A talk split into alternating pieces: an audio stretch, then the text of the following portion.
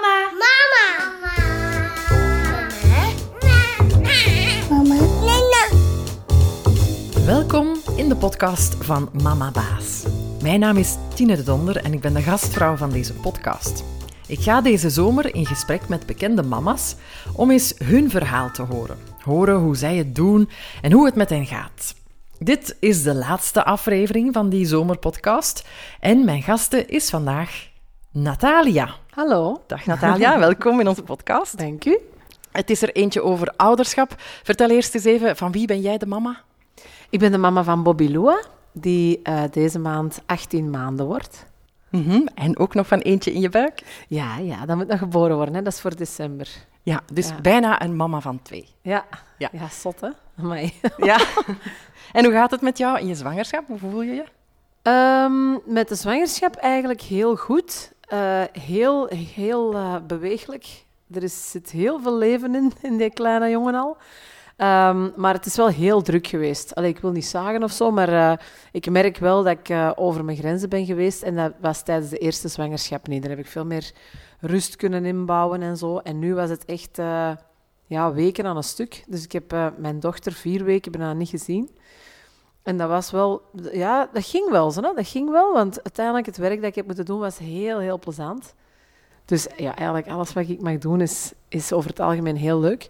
Maar toch, uh, voor mijn lichaam, zwanger zijnde, om dat te doen, die opnames en zo, dat, was, dat is toch wel pittig.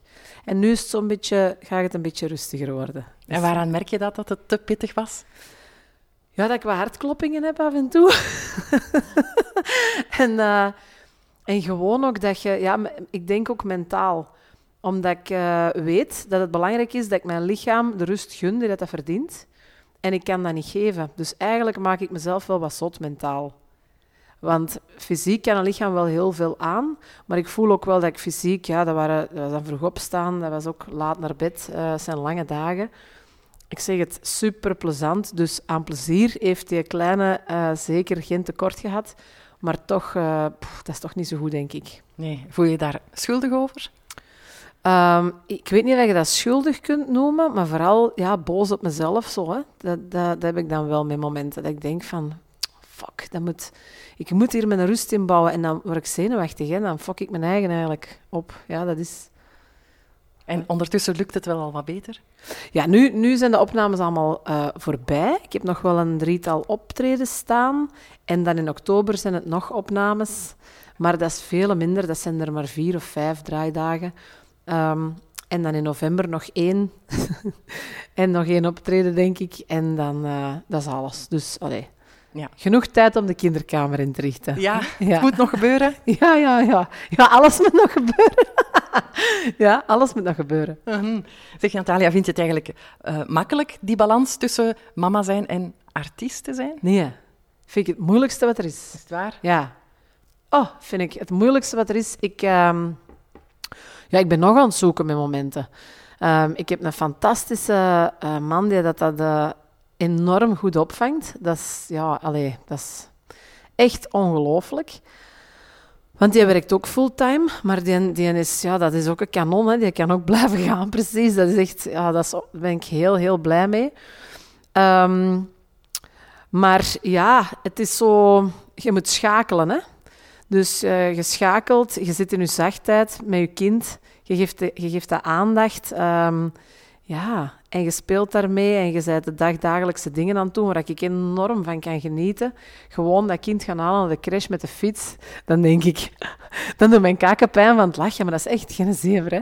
En dan... Uh, en dan als ik dan moet vertrekken of ik, of ik moet dan uh, werk doen, of ik... het zijn vooral de voorbereidingen. Het mentaal voorbereiden op een optreden. Ik kan niet zeggen van, oké, ah ja, ik moet vanavond optreden om acht uur, dus dan vertrek ik om zes uur en ik ben er dan... Nee, dat is een dag dat je je voorbereidt, dat je weet welke songs dat je zingt, dat je je in je hoofd steekt van, oké, hoe gaat dat verlopen? Uh, wat is de setlist? Um, wat doe ik waar? Wat zeg ik waar? Waar ben ik? Allee, je, bent daar veel meer bezig. Wat doe ik aan? Ah, shit, ja, ik was vergeten wat ik nog moest... Want dat is dan zo het laatste dat ik dan aan denk, die, die, die kledij. Ehm, en met opnames is dat ja, alles op je laten afkomen. Zien dat je wakker genoeg bent, dat je, dat je hersenen goed functioneren, dat je niet te moe bent. Dus dat is constant, elke dag, dat je bezig bent met die voorbereidingen voor opnames en voor, voor optredens. En dat is gewoon ja, mentaal echt heel heftig. Ja, ik vind dat echt. En doe je dat dan om niet te moe aan te komen, bijvoorbeeld op zo'n optreden, als de show nog moet beginnen? Ja, dat weet ik niet. Rust, ja, ja ik, probeer te, ik probeer er te rusten. Ik probeer ook te slapen, maar wij zitten ook in verbouwingen. Dus er is, er is, allez, het, is, het is gewoon te veel. Ik merk ook dat die verbouwingen mij echt wel de das om gedaan hebben met momenten. Dat is uh, ja, dealen met mensen die hun beloftes niet houden en die dat... En die dat ja, dan zeggen ze, ja, dat is de bouw, hè. je kent dat. Hè. Dan denk ik, nee, nee, want je dealt met mensen. Dus als ik zeg, ik sta er morgen om acht uur voor een optreden en ik denk de dag zelf, pff, ik kon toch iets anders doen, denk ik. Dan is het voor mij wel echt gedaan. Dus ja, ik uh, ben er dan niet mee akkoord. Maar ik probeer mijn rust gewoon in te bouwen en ik spreek dat af met mijn vriend en dan is die akkoord of niet akkoord en dan ja, springt hij in. Ja, dat is afspraken maken. Hè? Dat, is, dat is denk ik uh, wel key voor heel veel dingen. Ja, en als je daar dan bent, op een optreden bijvoorbeeld, of op opnames, lukt het je dan om niet aan thuis te denken? Ja, absoluut. Ja, ja, ja. Ik, ben, ik, ik probeer wel altijd in de moment te zijn. Uh, als ik ergens ben, dan wil ik mij ook echt engageren en dan wil ik er ook echt wel zijn. Um, zelfs als mijn kind ziek is of als die niet zo goed is, ik weet dat hij in goede handen is. Ik ben daar wel, ja, ik ben daar niet zo moeilijk in. Dat moet ik wel eerlijk toegeven. Ook als ze naar de crash ging in het begin zo, die was ook direct weg. Die heeft ook geen traan gelaten. Ik vond dat wel cool. Ik vond dat, eigenlijk vind ik dat echt cool en graaf. Dat ik dacht, alright, ze is ermee weg. Ze is zo, allee, ja, ik ben er wel trots op of zo. Um, ik merk dat wel, dat, dat, veel mama's het daar wel moeilijk mee hebben. En dan denk ik, oh ja, ik heb dat dan niet. Maar ik maak me daar eigenlijk... Nee, ik maak me daar geen zorgen over. En had je dat van bij het begin, of is dat gekomen na verloop van een paar maanden? Um, ik heb wel op voorhand, corona of niet, ik heb wel op voorhand gezegd van ik neem vijf maanden.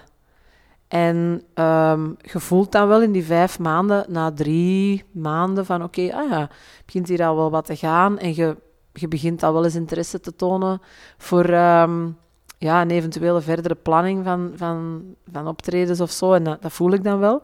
Maar dat gaat heel, heel langzaam. Of dat ging heel langzaam met de eerste, uh, na de eerste bevalling. Um, nu weet ik al dat ik na twee maanden opnames ga hebben. Um, daar ben ik nog mentaal niet helemaal klaar voor. Dus twee maanden na de bevalling van, van onze jongen dan. Dus dat, dat weet ik nog niet hoe dat ik dat ga um, ja, verwerken, zal ik maar zeggen. En er zijn zelfs momenten dat ik denk, oh, ik doe het niet. Dus um, ja, ik probeer heel erg mijn grenzen te bewaken, omdat ik vind, ja, dat komt nooit meer terug. Het zijn geen mega veel opnamedagen, maar ik heb wel zoiets van, ja, ik kan toch... Ja, dat probeer ik echt heel... Dan, dan voel ik me echt een leeuw. Dus ik wil mijn eigen echt een tijd gunnen na die bevalling om terug te herstellen, maar ook, ook mentaal. Hè. Mentaal is altijd hetgene dat, dat fysieke, ik denk altijd, dat, dat volgt wel. Of bij mij is dat toch zo. Maar mentaal moet het gewoon goed zitten, anders dan, dan, dan blokkeert alles. En daar, daar ben ik wel altijd heel bewust mee bezig. Mm -hmm. En uh, nu, kan jij dan, als je thuis aan het moederen bent, het werk loslaten? Ja. Ja. ja. Ja, dat kan ik wel. Ik heb wel, na de bevalling van Bobby Loa, heb ik wel even uh, moeilijkheden gehad van... Uh, muzikaal. Hè. Ik miste mijn muziek, ik miste ja, het optreden en ja, die corona kwam daar dan ook nog eens bij. Ik miste gewoon ook de muziek maken, uh, met elkaar afspreken, gewoon in de studio zitten, allee, zo dat allemaal. En daar heb ik het wel een tijd moeilijk mee gehad, want je, je wilt vooruit en je denkt van oké, je gaat de mayonaise nog pakken. Hè. Ik zeg altijd tegen mijn manager, ik zeg je moet mij op tijd zeggen wanneer het niet meer pakt of wanneer de mensen mij ja, dat ze mij niet meer willen zien optreden. Of gelijk, want dikwijls als artiest zijnde zie je dat zelf niet. Dus je zit in een drive en je gaat optreden en er zijn altijd wel mensen of, hè, die naar een happening komen of naar een optreden. En, en je kunt dat volgens mij heel moeilijk inschatten of dat je nog hot bent of niet. Dus ik vraag aan een aantal mensen van ja, ik vind dat wel belangrijk dat je mij dat zegt. Want pff, ja, ik kan niet, kan niet blijven gas geven als het niet meer pakt. Ik wil dat gewoon weten. Ik vind dat belangrijk en dat wil dat zeggen dat er een ander moment is aange, aangebroken en dat ik, ja, mijn interesses ergens anders moet gaan leggen of, of whatever. Dus ik, ik vind dat belangrijk dat ik dat inbouw. En ik hoop natuurlijk dat dat nooit gaat gebeuren, maar ik vind, ja, je weet nooit dat het leven loopt, hè. Dus ik probeer er gewoon ja, rekening mee te houden. Dus, uh, maar als ik thuis ben, echt met de, met de klein, en ik, ik kan heel hard mijn tijd, mijn familietijd uh, appreciëren en respecteren. Ja, absoluut, absoluut. Ja, oké. Okay. Zometeen praten we verder. Maar eerst even tijd voor de boodschap van onze sponsor, die ervoor zorgt dat we deze podcast gratis kunnen aanbieden. Ouder zijn, dat is niet altijd roze geur en maneschijn. Maar hey, we steunen elkaar. Nestlé Baby Me is er voor je kindje met gezonde producten in elke groeifase. Maar ook voor jou als mama en papa. Ga naar nestlébaby.be voor persoonlijke informatie, smakelijke recepten en advies van professionals over welzijn, voeding, ouderschap en opvoeding. Natalia, we kunnen jouw uh, zwangerschap en je avonturen met Bobby Lua goed volgen op Instagram, want je deelt daar heel veel. Is dat een bewuste keuze? Ja, ik, ik merk wel dat mensen dat uh, heel leuk vinden in het begin, als ik, als ik ben bevallen van Bobby Lua en ervoor. Dat was echt allemaal mijn hart dat dat koos. Van, ik dacht, oh, dat is kei tof. En ik, oh, dat is ook wel superleuk. En, en ja, in het begin stuurde dat zo naar je vriendinnen. Of naar, en dan denk je van, maar dat is eigenlijk wel leuk. En de mensen gaan er ook plezier uit halen. En we zitten in zo'n donkere tijden, hè, toen dan ook, met de corona. Uh, en die lockdowns en zo. En ik had zoiets van, ja, waarom zou ik dat niet delen? Ik heb een mensje op de wereld gezet en die mag er zijn. En ik ga die niet verbergen. Nee, ik ga die absoluut niet verbergen, want die heeft bestaansrecht. En ik vind dat heel belangrijk, dat dat kind dat ook ziet later. En, en ja, dat dat er mag zijn. En ik merk wel, er zijn heel veel mensen die zeggen van, ah ja, dat is toch wel plezant. En mensen die mij aanspreken in de supermarkt van, ja, ik volg ze zo en ik eh, zo echt. En dan denk ik, ja, dat, dat is leuk. Die mensen, ik tover een glimlach op die gezicht, of ons klein. En, en, en waarom niet? Hè? Wat zou dat kwaad kunnen? En mensen denken altijd dat ik heel veel deel op Instagram, maar allez, ik pik eigenlijk gewoon maar de momenten eruit um, die dat ik wil laten zien. Hè? Want uh, ja, ik post veel meer niet. Hè?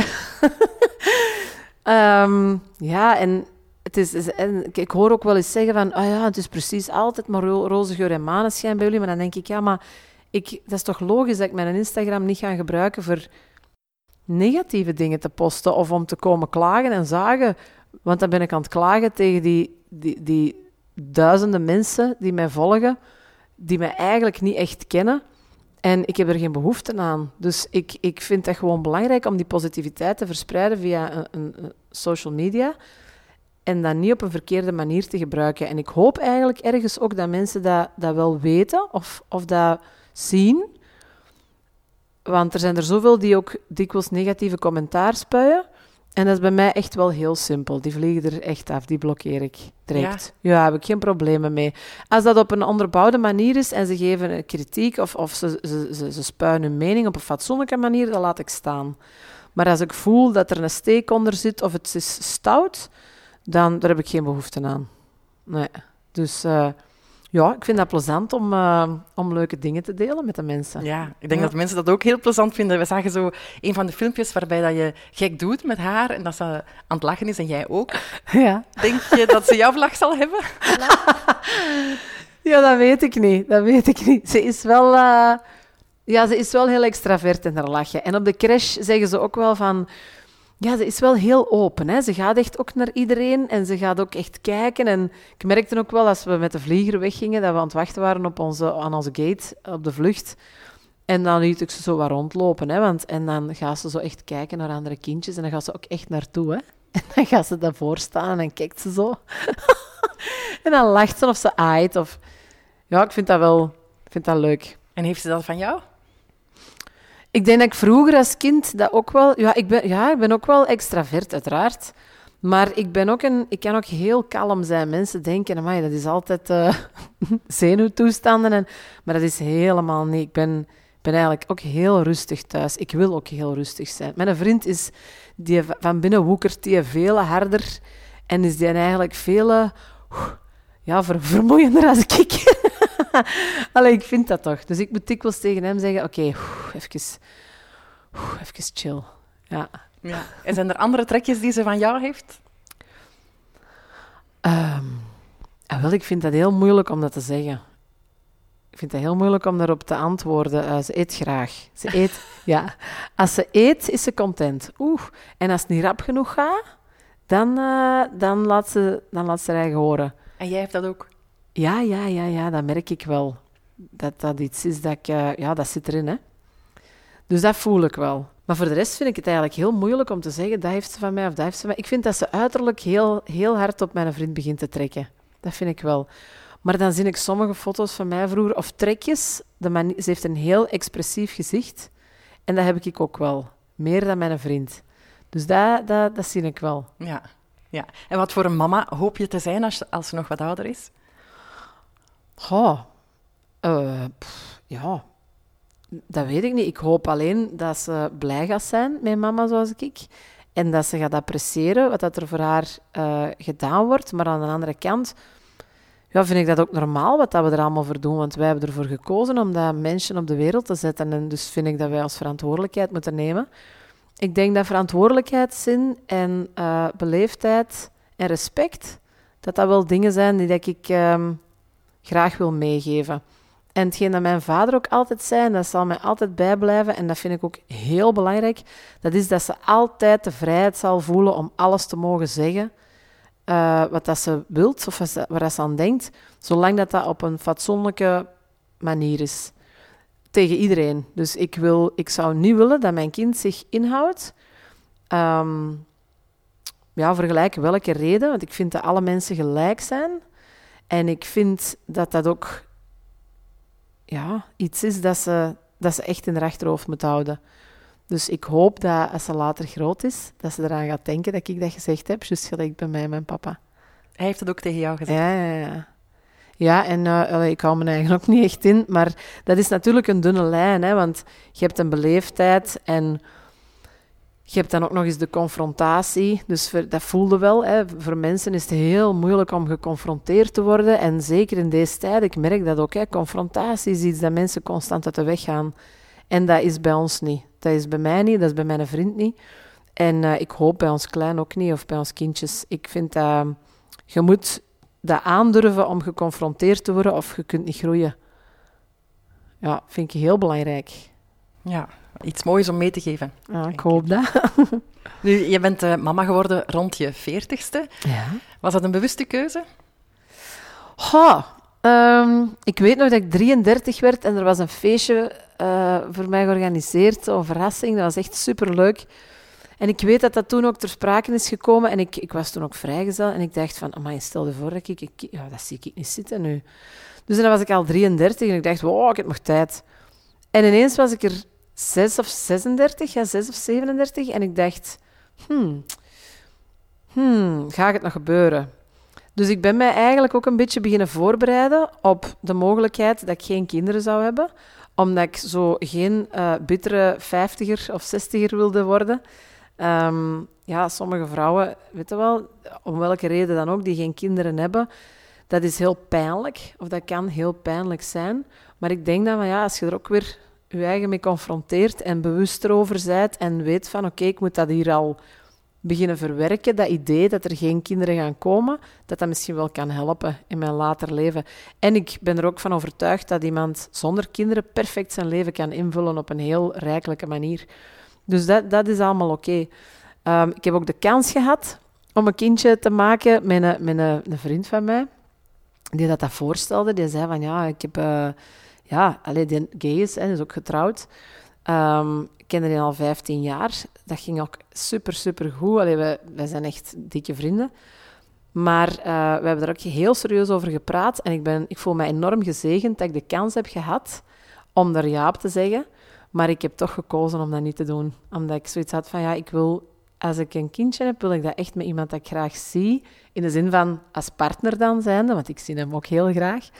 Ehm, maar dat dat effectief zo in een gezin kan gebeuren of zo. eh, of, of, of een echt gezin kan vormen. En, en anders hoeft dat voor mij. Ik hoef niet per se een kind te hebben om mij compleet vrouw te voelen of zo. Dat is niet... En ik ben heel blij dat ik, dat voor die keuze gestaan heb, omdat ik dan nog zelfzekerder werd. En het jaar erop kwam ik de Frederik tegen. En dan, ehm, ja, na negen maanden was het dan al zover. Hè. Dan was ik zwanger en dan nog eens negen maanden was ons kleiner. En ben je nu blij dat je deze leeftijd hebt en kinderen krijgt? Ja, ik ben heel blij dat ik eigenlijk zo lang gewacht heb. Deels bewust, deels onbewust dan natuurlijk. Ehm, maar ik ben heel blij. Ja, ik, ik eh, geloof niet in zoiets dat, dat van... Oh, mijn tweede jeugd komt dan terug als mijn kinderen er zijn. Nee, nee. Je hebt maar één jeugd en ik vind dat je die ten volle moet beleven. Dat je daar alles moet uithalen. Dat je gelijk een zot moet leven met alle geneugten die dat er zijn op een, allee, een fatsoenlijke manier dan wel. Of op een verantwoordelijke manier. En soms wat minder verantwoordelijk. dat hoort er ook bij. Maar ehm, ja, ik voelde ook wel gewoon van... Ja, deze man, die is wel... Ja, dat is echt materiaal voor, voor een papa te zijn. En dat is echt ja, de beste papa van de wereld. Ik vind het ongelooflijk dat ik dat echt met mijn hart zo kan uitspreken en dat ik dat zo meen. Ik vind dat echt ongelooflijk straf wat dat die ook allemaal doet. Ik vind het eh, eh, oprecht, ja. Maar ik ben heel blij dat ik wat ouder ben. Het is misschien, ik weet het niet, ja, heel waarschijnlijk wat vermoeiender. Ja, lo- ja, logisch dan waarschijnlijk. Maar ik, ik voel dat ik dat kind gewoon veel meer kan meegeven. En Frederik ook trouwens. Op deze leeftijd dan bijvoorbeeld 20 jaar geleden. Ja, daar ben ik van overtuigd. Dat had een zooike geweest anders. En was je dan nooit bang ehm, dat er iets mee zou zijn? Ah, je bedoelt eh, fysiek? Ja. Nee, eigenlijk niet. Ehm, ik heb ook een gynaecoloog, dat is, zo dat is eigenlijk bijna familie. Die kent mij ook van mijn elf jaar. Eh, die is ook zes jaar ouder of zo. Ehm, zijn papa was eerst mijn gynaecoloog. En ehm, ja, die is ook heel chill. Die is eh, heel... Dat is eigenlijk, die pakt dat fantastisch aan. Die is ook heel nuchter. En die, die zet u niet op een spoor van, van oh je zei al... Want ik was toen 39 zeker. Ik was, ik was, ja, als ik zwanger was, net 38. Had zoiets van, we moeten niet druk maken. Je hebt nog vier jaar, je kunt er nog drie maken, zei hij. Dus Ja? ja, ja die zei van... En ik, ik merkte dat ook wel. En ik, ik heb gewoon mijn eigen ding gedaan. Ik dacht, ja, hoe doe je dat? Ja, met een zwangerschap. Je wordt dan... Hè, je wordt dan... Je buik gaat groeien. En, en wat gaat dat zijn? Pff, dat, dat was allemaal... Ja, dat ging allemaal mee door. Dat was allemaal met heel veel aandacht en liefde eraan besteed, maar toch mijn ding doen. Ja. En heel belangrijk, ja, blijven bewegen. Hè. Want ik merk wel dat veel mensen, dat is toch iets gevoelig. Als ik dan bijvoorbeeld iets post op Instagram en ik ben aan het bewegen of aan het zingen of aan het sporten, als ik eh, zwanger ben of een buik heb, denken mensen oei oei oei. Maar er is niks zo slecht als een vrouw die niet beweegt tijdens de zwangerschap. Ik vind dat ehm, onverantwoord dat zwangere vrouwen niet sporten. Dat is, is het ongezondste wat je kunt doen. Omdat je lichaam, je krijgt een kind en dat is een aanslag op je lichaam. Hè? Als vrouw, dat is gewoon zo. Ik heb dat ook gevoeld hè, bij, ons klein. Hè? Ik vind dat echt ongelooflijk. Je lijf kan zoveel, maar ik vind ook, ja, dat is echt een aanslag. En dat laat sporen na, op gelijk welke manier. Hè? Al zijn dat maar streamen, al zijn dat ehm, ja, eh, bekkenbodemverzakkingen, of allee, dat kan van alles zijn. Maar ik vind dat echt wel belangrijk dat je je lichaam blijft onderhouden. En dat is ook voor dat babyke heel belangrijk. Dat kind moet dat ook voelen. Je krijgt zuurstof binnen. Je, ja, en als vrouw moet je gewoon zorgen dat je, je, je, ligamenten worden ook veel eh, soepeler. Dus het is belangrijk dat je die spieren rondom, dat je die stevig houdt, dat dat allemaal kan blijven dragen. En ik heb dat nu gemerkt. Ik had vier weken opnames. Ik heb quasi niet kunnen sporten. En ik heb daarvan afgezien. Hè. Oh, dan was ik ook verdrietig. Hè. Dan voelde ik me slecht. En ik dacht, oh man, en ik, voel, ik voelde me achteruit gaan. En dat is een no-go, hè. Al is dat maar fietsen hè, op de rollen. Hè. Gewoon even fietsen of al is dat maar gaan zwemmen. Of... Maar je moet iets van beweging. Al is dat maar een half uur gaan wandelen, dat je doorwandelt. Maar zo, ja, dat is echt zo belangrijk. Maar ik had er geen tijd voor. Dat was... Maar dat heb ik nu terug opgepikt. En allee, ik ben nu wel terug in vorm aan het geraken. Ja. Stilletjes aan. En ga je dat doen tot het einde, tot je gaat bevallen? Jazeker, jazeker. Ik heb nog tot, tot voor de bevalling nog oefeningen gedaan voor de spiegel van eh, Rebecca Louise. Dat is zo een die dat ik volg op, eh, op YouTube. Allee, volgen doe ik niet echt, maar die heeft zo van die goede oefeningen. En dan stond ik nog te kikken en zo. En ik, ik heb het over de laatste video ook teruggezien, zo met echt een dikke buik. En dan denk ik, amai, dat ziet er wel, dat ziet er wel grillig uit. Maar dat ging keigoed.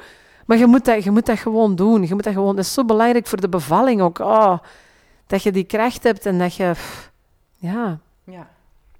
Is dat iets wat je wil meegeven aan andere mama's die luisteren? ja, ja, ik vind dat wel belangrijk. Dat je toch het, een minimum aan beweging doet, al is dat maar een half uur wandelen per dag. Het is zo belangrijk voor je kindje. En voor je eigen, voor je eigen bevalling en je eigen lijf. Want ja, veel mensen, gelijk ook een baby van, van 4 kilo. Nou, misschien is dat iets dat ik niet moet zeggen, maar ik kon toch zeggen. Ehm, ik, ben, ik heb ook mijn bekkenbodemspieren laten testen. Eh, ik heb in Gent laten doen. En eh, die mevrouw, dat was dan drie maanden na de bevalling, zei, oké, top, hè, vijf op vijf. En dat was allemaal heel goed. Ehm, maar dat zijn ook dingen die je, moet, die je moet blijven trainen. En zij zei ook, ze heeft mij meer informatie gegeven. En ze zei eigenlijk, in deze tijden, een kind boven de 4 kilo, dat kan complicaties geven voor je lichaam als mama, voor de rest van je leven. Ik heb zoiets van, ja, ha, die keuze dat je dan kunt hebben om een keizersnede te doen of een natuurlijke bevalling. En ik wilde heel graag een natuurlijke bevalling. Ik, ik was er echt op uit en ik wou er alles aan doen en een hypnobirthing. En, allee, ik, heb al, ik heb alles gedaan. Maar achteraf besefte ik van, oké, ik heb er nu niks aan overgehouden. Maar dat had anders kunnen geweest zijn. En je moet nog wel verder als vrouw voor de rest van je leven, ook seksueel. Ik vind dat, ik vind dat heel belangrijk. Uiteindelijk moet je nog altijd met je eigen lichaam leven. Hè? En dat kindje, dat gaat wel gezond zijn. Of dat dan nu via keizersnede komt of, of, of, of de natuurlijke eh, weg, dat, dat, dat, dat komt wel goed. Maar ik denk dat je als vrouw echt goed moet nadenken. En, en als je die keuze kunt maken, dat je dan echt die verantwoordelijkheid moet durven nemen om te kiezen voor een gewone bevalling of voor een, eh, een keizersnede, als je kindje te zwaar is.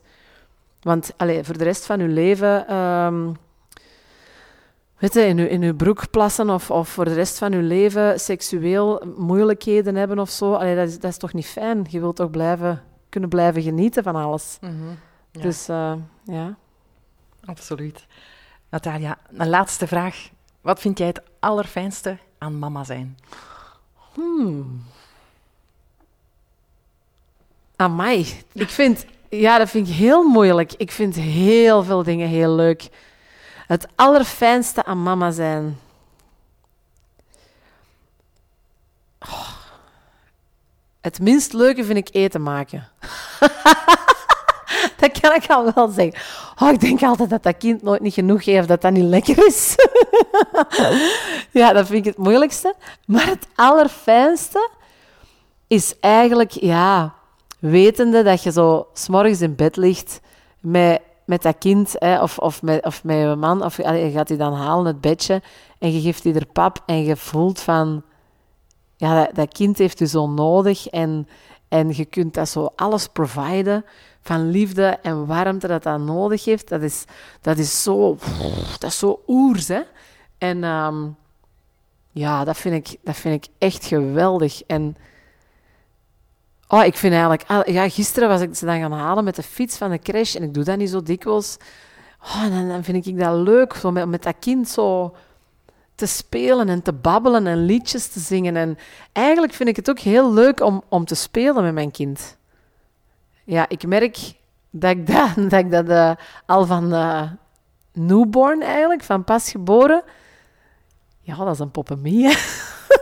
Het is eigenlijk een poppemie voor volwassenen. Ik heb er echt, wat ik er allemaal mee gedaan pff, ja, zo er echt alles aan, aan geven en zo zien wat dat die, wat dat die groei is. En, en zien wat dat die allemaal leert en hoe dat die dat doet. Maar ja, ik vind eigenlijk... Ik, ik vind mama zijn echt heel, heel leuk. Echt, ik vind dat echt... Ik vind dat het grootste avontuur van mijn leven. Maar ik vind het eh, wel... Ik had het... Misschien, mag ik ja, misschien is dat moeilijk dat ik dat zo zeg, maar ik had het zwaarder ingeschat. Omdat er heel veel ehm, vrouwen daar heel dramatisch over doen. Natuurlijk hangt dat af van kind tot kind. Hè. Dat is wel heel belangrijk dat ik dat meegeef, want daar ben ik mij ook wel enorm van bewust. Maar als je een kind hebt, gelijk dat van ons, dan, ja, ja, dan is dat het leukste wat er is. Ja. Ja. Dat lijkt mij een prachtige afsluiter voor onze zomerpodcast. Hartelijk dank, Natalia. Voor Heel graag gedaan.